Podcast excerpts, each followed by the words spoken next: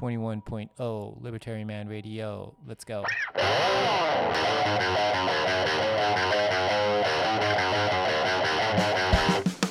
In the long run, we're all dead. Give me control of the nation's money, and I care not who makes its laws. Negative interest rates are the dumbest idea ever. The Federal Reserve is not currently forecasting a recession.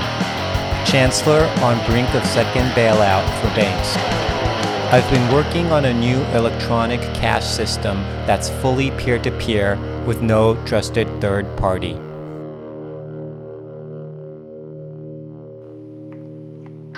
えー、浩平さん、こんばんは。ちょっとごめんなさい。あのーコメントを、あースペースを閉じた後に気づいたんで、えーちょっと 質問もらったんで、コメントしたいなと思って、あのスペース復活しました。聞こえてますかね ?OK。でもしまた追加質問とかコメントあったら、あの言ってくださいね。お、リクエスト。リクエスト来た。リクエストはどうやってやるんだ？リクエスト K。OK。これでリクエストに答えたつもりなんで、まあ、もしちょっと話したいことがあったら言ってくださいね。あ、こんばんは。聞こえますえいか、こんばんは。聞こえます。こっち聞こえてますか？あ、聞こえてます。?OK、ナイス。したら、ありがとうございます。はい、さっきごめんなさい。あの、ちょっといえいえいえチャートに質問見たんで、今から見ますね。えっと、こんばんは。初めてコメントさせていただきます。リバータリマンさんは基本的にベッコインは取引所ではなく、えー自分のウォレットで管理しようという考えだと思いますが、将来的に BTC ETF が実現したら、そこへ投資をしますか、えーそれとも税金的な不利を込めても自分で管理することにこだわる。OK。えっと、これは、あの、ありがとうございます。あ、まあ、ちょっと最後までえー自分で管理することにこだわっているのでしょうか？OK。で、えっと、これに対して、ちょっと一つ自分なりの考え方をツイートしてたりするので、それをまずちょっと参考に、えー貼りますね。えーはい。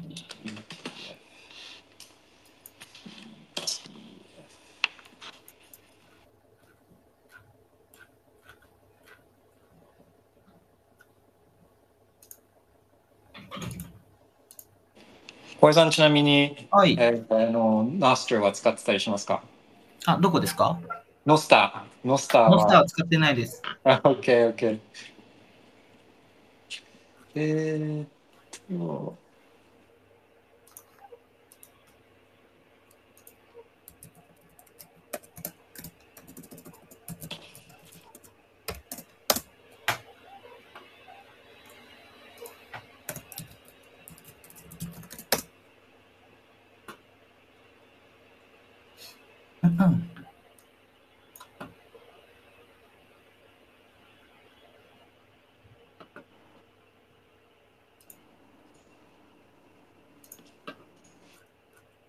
か。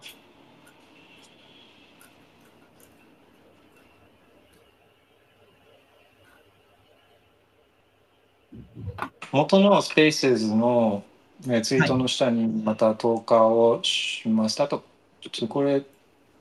スパムも入っちゃってるんで、今新しくスタートしているスペースズの下にもちょっとあってきますね。あ、ありがとうございます。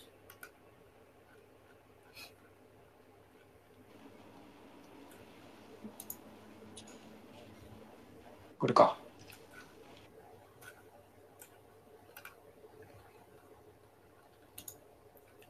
OK。そしたら、その将来的に BTC ETF が実現したら、そこを投資をしますかつって。で、まず、えっ、と、それは、いや、もう、そう。で、今、ツイートをぶら下げたんですけど、はいその、今年とか来年の頭ぐらいには、うんあの、現物、うんうんうん。BTC の ETF、ブラックロックとかのがあの認可される、えーかもしれない可能性が高まってるっていうそういう今空気感あるじゃないですか。はい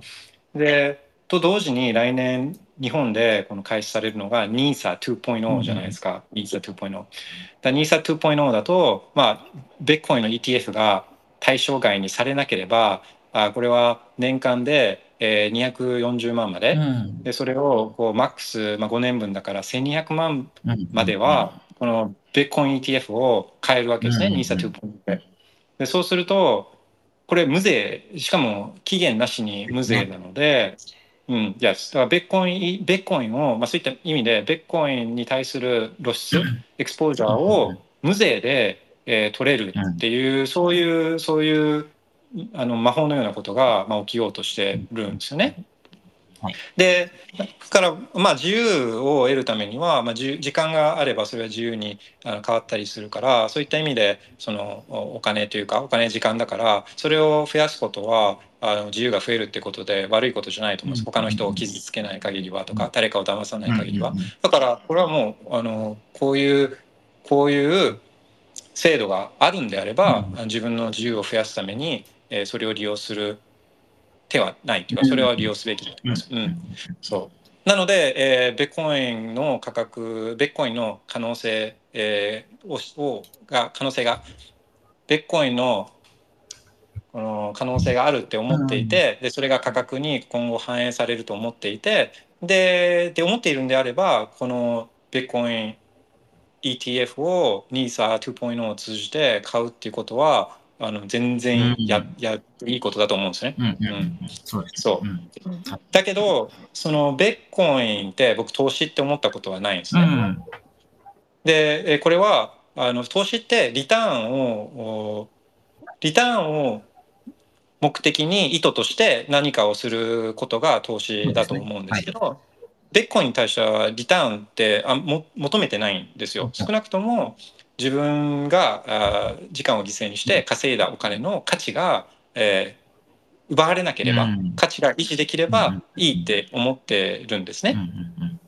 そう。でそれが略奪されなければいいと思っててでもまああのベッコインの魅力がすごいからだからいろんな人があベッコインいいなと思ったらその結果価格が上がってるっていうだけで、まあ、僕それ素敵なおまけって思ってるんですけど、うん、でって考えると ETF はそれではないんですよ。ETF はもう簡単に略奪できるし国国外に行った場合 ETF 持っていけないんで、うん。うんでだからそういう意味でこの略奪できないお金としての、まあ、自由に使えるお金としてのベッコインのこの便益この効用は ETF は受けられないです全く。なるほど。これ別物って思っていて、うん。なので、えー質問に戻ると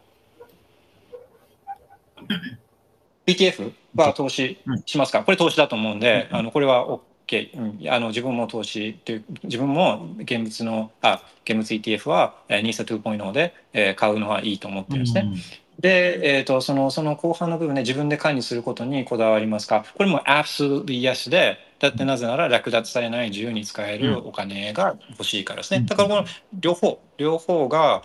あーまあ、自分の自分がどう思うかに何を重視するかによって両方っていうオプションはめちゃくちゃ強いんじゃないかな。うんうんうんうん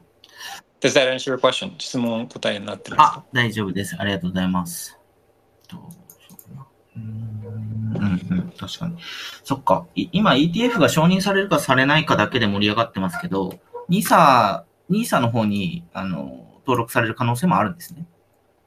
えーっとこれはあの今の現 NISA だと、あのあ NISA も2パターンあってで一つはあのちょっと名前がいつも忘れちゃうんですけどこう自由にあ自分の好きな個別株を選べるやつとうん。あともう一つはそうあの取り立てみはい、たいな。うんうんうん。そうそうそうそうそう。はい。でこの決められちゃってる投資信託のパターンじゃないですか、まあ、言ってる240万は、えー、と一応好きに選べる個別株も選べるやつで、でこれがですね、うんと今の今のやつだと対象外日本の証券口座から買えるやつであれば、別にあの特に制限はないと思うんですけど、はえーまあ、もしみんながわかんないですよ。あのもしみんながベッコインの ETF をガンガン買いまくっててそれを国が面白いってお面白くないって思えば、うん。これは対象外にすることももちろん考えられるし、うん。あとはその証券会社が日本の証券会社が、あのブラックロックの ETF をこれを取り扱いをしもししなければですね、しなければあこれもまたあの NISA2.0 を通じて買えなくなっちゃうんで、まあ、そんなことはないとは思うんですけど、まあ、その可能性はゼロじゃないとは思います。はい、ありがとうございます。あの、えっと、ちょっとですね、あの、リバタリマンさんのことをですね、昨日知ったんですよ、僕は。おうで、昨日、何をあのですねあの、えっと、ビットコインのちょっと勉強しようと思って、いろいろブログとかを調べてて、で、えっと、ロストインビットコインっていうブログに、はいははいい、たどり着きまして、で、そこで、えっと、なんかいろんな人が書いてんだな、このブログはっていうことで、なんかいろいろ調べてたら、リバタリマンさんにたどり着いたんですけど、はい。ここのブログは何なんですか？なんかいろんな人が書いてるんですか？ブログ。あの、ビットコイン詳しい人が。そうそうです。あの、まあ、自分はあんまりこう、みんなと協調するの苦手で、あんまりこう、みんなで何かやるってことは、あの、基本的にしないんですけど、あの、まあ、ベッコイン、ベッコイナーって、えーまあ、ベッコインって、ベそうですね、うんと、まあ、ロングバージョンもあるんですけど、ちょっとまあ短めのバージョンで言うと、あの、ベッコインの人たちって、あんまりこう、まあ、ベッコインって他のシェッコインとかとは決定的に違うところは、えーそういったあのお金スポンサーとかあーその IC をした分のお金をマーケティングに使ってみたいなそういうのがないんで、この誰もお金出してくれないんですよね。なんかやりとやりときってもう自分でやるしかないみたいなそういうカルチャーもあるし誰もお金出してくれないんでそれはあのそういうチームがいないんで、まあ、そこはいいところじゃないですか。だから全部みんなボランティアとかあの自主的にやってることが多いんですね、ベッコインがやってることっていうのは。だからあんまりベッコインのことって目につかないじゃないですか。こうシェッコインのこととかはめちゃくちゃ目につくし、そのインフルエンサーがシェッコインのことを話したりするのはめちゃくちゃ目についてもベッコインのことあんまりあのそれ目にしないので、やっても全くうまみがないんですよ。だって誰もそれを報酬くれないから、あの、そうそうあのエアドロップとかくれないし、あの、そういうのないんで。でも、でも、これっていいなって、みんな本当に心の底から思ってるから、だからそれを伝えたいなっていう気持ちで集まってる人が、まあ、全員じゃないかもしれないですけど、多いですね、もともと。うんで、えっ、と、まあ、もともとこの、あの、ワースロストインビットコインは、えー僕もめちゃくちゃ詳しいわけじゃないですよ。みんなとつるむの、つるむの苦手なんで、もう全然背景とか聞いたことないんですけど、でも、あの、まあ、おい主導してたのが、あの、テルコネリキさんって言って、あの、ベッコインの、あの、まあ、ベッコインに興味持った人が、にとりあえずまず進める本として、今、ビットコインスタンダードって本聞あいたことはい。聞いたことだけですけど、はいあります。はい。ああ、これぜひめちゃくちゃおすすめで、まもし、あの、浩平さんがベッコインに最近興味持ったっていうことだったんで、これ読むのめちゃくちゃおすすめなんです。ビットコインスタンダード、ビットコインスタンダード。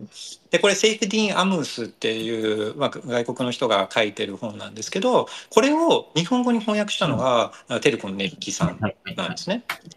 そうとか、あのまあ、この方海外に、えー行ってで現状その海外でのこのベッコインの現状なんかをまあ実体験を踏まえて、この日本の人にこう伝えるっていうような活動をされてるんですよ。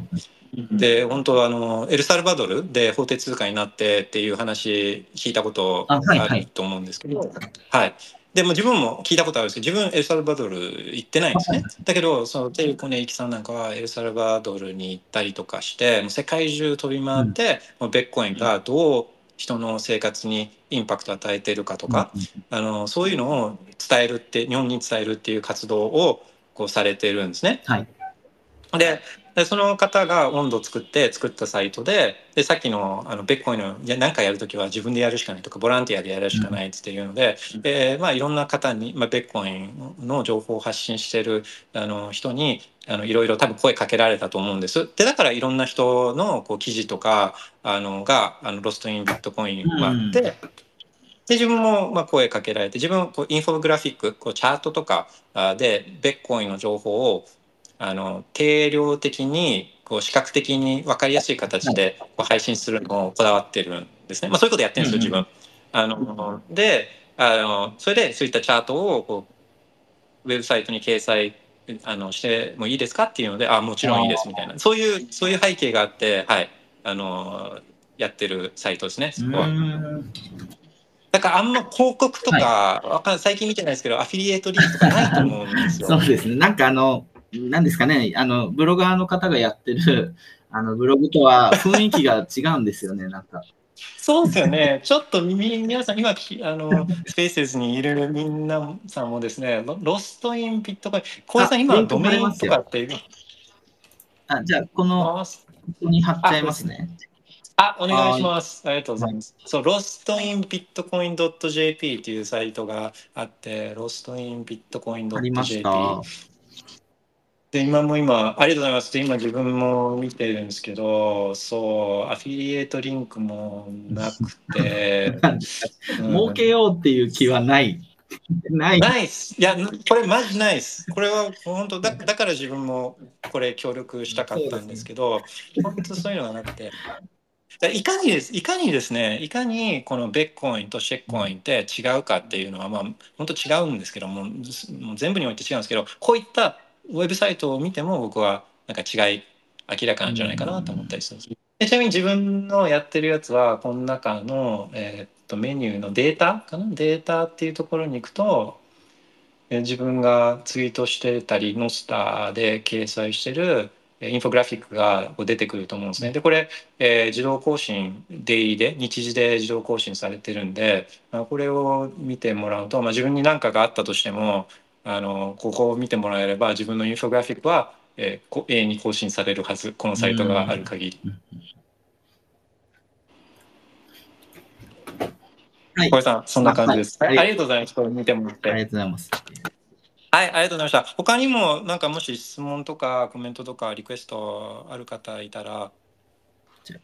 お願いします。ちょっとしばらくコメント見てます。そうっすね。ベッコイン、ああ、浩平さんに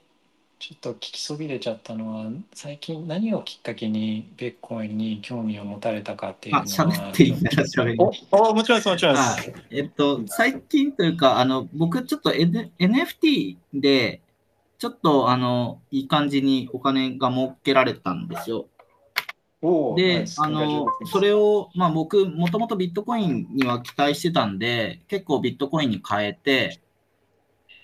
で、えっと、まあ今、今もまだガチホしてるんですけど、うーん、なんだろう、あんまりよく分かってないなって、表面的なことしか分かってないなってことに気づいて、あの、このまま、うーん、そうだな。まあ、例えば、うーん、なんかちょっと価格が上がって、その時に価値をよく分かってないと、その時に手放しちゃうんじゃないかなと思って、ちゃんと理解したいなと思って、いろいろ探してましたね。いやもう本当その通りですね。だからベッコインって、えーまあ運よく手に入れても、でだから2010年とか11年とか初期の頃に手に入れた人ってあそれはもうめちゃくちゃお金持ちになってんじゃないのと思うかもしれないですけど今おっしゃった通り何を持ってるのかが分かってないとちょっと上がったらもう売売っちゃうから、あのまあ、そういう意味で本当でさっきのベッコインスタンダードはめちゃくちゃいいんじゃないかなっあビットコインてスタンダード買いました。うわー行動早いですね。4000、4000円ぐらいしますね。高い。えーそれ大丈夫ですか？詐欺サイトじゃえ、アマゾンですけ。ど。アマゾンこれか。あじゃあ大丈夫。高いですね。買いましたよ。ああれじゃないですか、あの円が下がってるから、うん物価上昇してるのかもしれないですね。いや、これはでも4200円を上回る価値があるのはもう保証するんで、もう買いました。はい、ありがとうございます。行動早いの素晴らしいです。また今度、はいあの感想を聞かせてください。かりました。ちょっと頑張って読んでおきます。ありがとうございます。はい、そのありがとうございました。いや、いいっすね。いや、いいっすね。本当その通りで、だからベッコインって、あの、聞いたことはあるし、価格、まず、まあ、価格は、あまあ、自分がツイートしているインフォグラフィックも価格データがメインなんですよね。で、価格って、あの、さっき言ったように定量的じゃないですか。価格ってもう、もう数字としてあってでそれってもうファクトでだそうするともう認めざるを得ないじゃないですか。だからもともとゼロから始まったものが15年経った今こう3万ドル以上以上してるっていうのってこれ理由があるからそうやってあの上がってき数字が出てきてるわけですよね。でしかもポッと最近いきなり上がったとかじゃなくてもうコンスタントにほぼ毎年こう上がってきてるのにはそれは理由があってで最初の頃はいやこれは投機的だからだとかいろいろ言う人はそれは言う資格というかゆまと最もだと思うんですね。それ証明する歴史が何もないし。でだけどこれが15年も続いてくるとあの今後それが続くかどうかはもちろん分かんないですけどでもそういった事実があるわけですよね。だからそのそこには理由があってでこれなんなんでこうベッコインって聞くしこう値段も上がってきてるし、まあ、今後上がってくることもそういった ETF とかもあるからそういうなんかこうパンパメンタルズファンダメンタルズ的にもなんか上がると思っててもなんでそそもそもここまでこう ETF とかが出るようにまでなったんだっけみたいな疑問を持ってでなベッコイン・スタンダーみたいな本を読むと「えマジかよえここんなことになってたの?」みたいな「こんな仕組みだったの?」みたいなもうぶったまげること間違いなしなんですよね。うん、だからベッコインって面白いんですけど、うんまあ、自分はそういう体験でした。あのベッコインってもともと自分は金融とかあの会計とかコーポレートファイナンスとかあのそういうのが専門だったんですけどそれって全部キャッシュフローっていうのが前提にあるんですね考え方として。だ株に価値があるのはそれなんでか？それは将来のキャッシュフローがあるからとか、えー、不動産って、え、なんで価値があるの？っつったらそれは将来の家賃通じての通じてのキャッシュフローがあるからとか。かキャッシュフローの裏付けっていうのが頭にすり込めすり込まれていてそのキャッシュっていうのがそもそも何なのかっていうのを考えることなくですね。このキャッシュフローっていうのが頭の中にすり込まれてるからこれベッコインって初めてコンセプトが、まあ、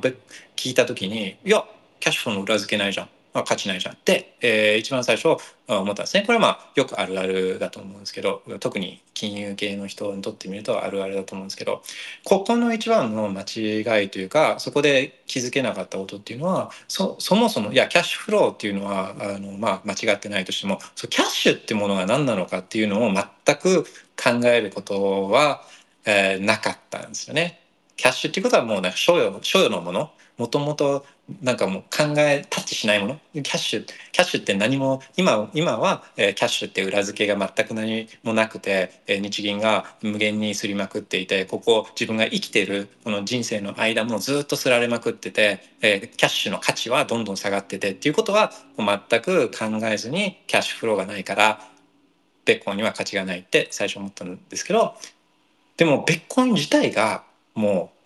キャッシュどころか裏付け資産なんですよね。キャッシュって今のキャッシュって法定通貨って何の裏付けもないじゃないですか。もともとは金の裏付けがあったけど金とすぐ取っ払われちゃって金の取っ払っちゃったから無限にすることができてでいろいろ言い訳作るじゃないですか国のあの兵力に支えられてるとかこの徴税力それを税金をそれで払わなきゃいけないからそれがいやなわけないじゃないですか。そんなわけないじゃないですか。その略奪税金っていう略奪が、えー、裏付けとして通貨に価値があるわけないじゃないですか。そんなの。あので、えーと、そう。でもそうベッコインってあのキャッシュどころか裏付け資産その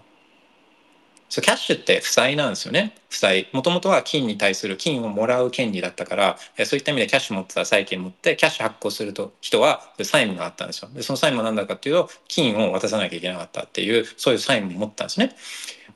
だからバランスシート上はキャッシュ吸ったらこれ債務なんですけど今もそれは変わってなくて、え、それって遡っていくと前何個か前のスペースで言いましたけど、え、お金をする時っていうのは日銀はこれ負債を計上するんですね。日銀当座預金って言って。で、だから自分たちが持ってるキャッシュ、この株とか不動産とかを評価するときに裏付けとして考えてるキャッシュは負債なんですよ、誰かの。日銀の負債なんですよね。だけど、ベッコイン持ってたら、これ誰に対するこの債権でもなくて誰もこう債務ないじゃないですか。だかこれ bare asset っつってて金とだからそういう意味で性質はそういう意味で性質的には会計的な性質で考えるんであれば金と同質なんですよね bare asset もう誰の債務でもない。債務でもないってことは誰かの債務じゃないってことはカウンターパーティーリスクがないんですよ。カウンターパーティーリスクっていうのは相手が約束破ったりとか相手が破産したりとかするとこの約束果たしてもらえないじゃないですか。だからこの持っててもこの債権を持ってても誰かの債務を持っててもその人がポシャっちゃったりしたら約束を破ったりしたら自分回収できない。だからこのカウンターパーティーリスクっていうのを真っ先に考えなきゃいけないんですけどははい。果たしてじゃあ自分たちが持ってるこのキャッシュの日本円のこのカウンターパーティーリスクってどうですか？っつって僕らそのカウンターパーティーリスクって日銀ですよ。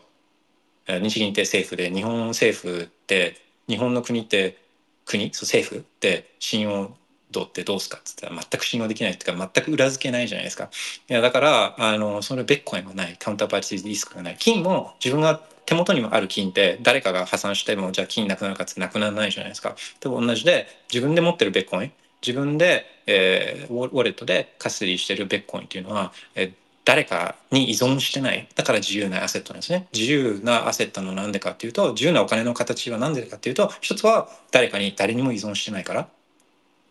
で、えーと、ETF はあこれは、まあ、ブラックロックが ETF 発行してでそのベッコイン自体はコインベースとかあコインベースだったかな、えー、ブラックロックがこのカストリアンとして、まあ、誰かを使うんですよね。コインベースとかを使って、えー、持ってもらうんですけど、まあ、コインベースが流出したら、まあ、これは ETF、ETF 持ってると、これ、これは完全に、えー、これ、えー、債務って直接負債じゃないですけど、でも、あの資本の部って、えー、こうバランスシートといって右側、まあ、もう負債みたいなもんですよね。負債的な性質があるものなんですよ。あブラックロックさん。ブラックロックさんどうどうかどうぞ、えー、私のこの ETF が表すベッコインをどうぞちゃんと加水してください。そして私がこの ETF を売ろうと思った時はあどうぞこれを換金させてください、えー、証券会社さんぜひこれ売らせてくださいっていう。で売ったお金はどうぞどうか証券口座から銀行口座に出金させてください。えー、そして銀行様どうかどうぞ、えー、この、円を ETF を売って入手した円を出金させてくださいみたいなめちゃくちゃ何層にもこの依存度があるんですよね。